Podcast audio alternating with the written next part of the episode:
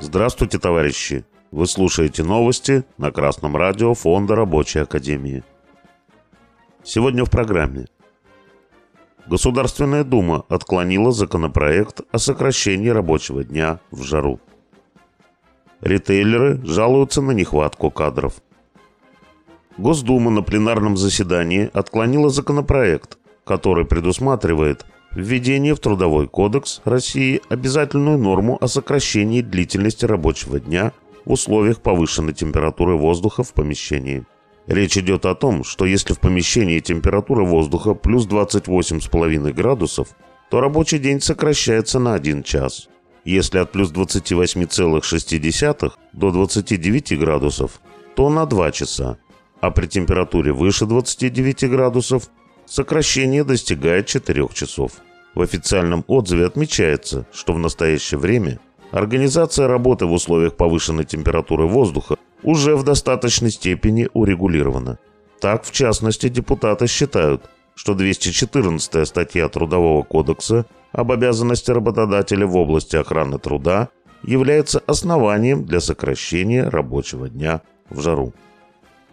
Ссылка депутатов на двести четырнадцатую статью Трудового кодекса является всего лишь оправданием для отстаивания интересов класса буржуазии.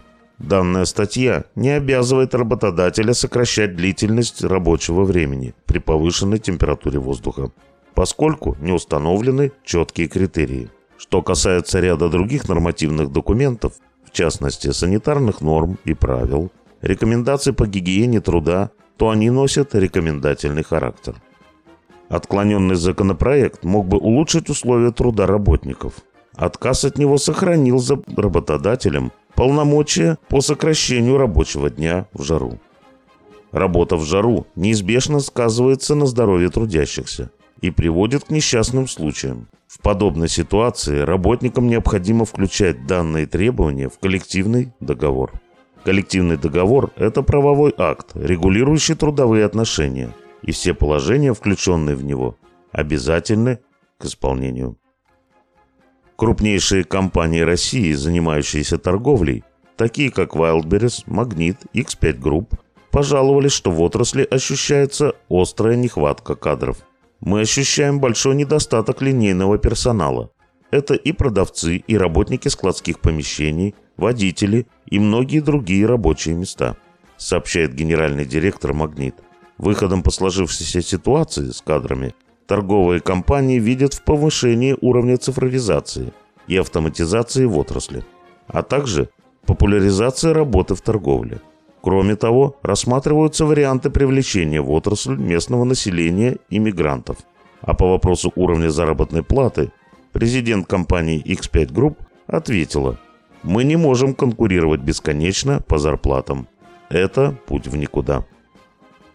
В условиях кадрового дефицита в торговле крупнейшие капиталисты ищут различные пути привлечения работников в отрасль. Уже сейчас существует дефицит штатов, доходящий до сорока процентов. Это заставляет работодателей максимально эксплуатировать оставшихся работников. Подобная ситуация уже сейчас сказывается на физическом и психическом здоровье работников, и улучшение в ближайшее время не предвидится, поскольку в отрасли до сих пор сохраняются низкие заработные платы.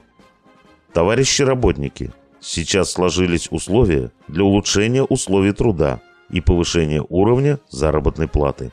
Для этого вам необходимо объединиться в профсоюзы и заключать коллективные договоры на своих местах работы. С вами был Беркутов Марк с коммунистическим приветом из Малой Вишеры.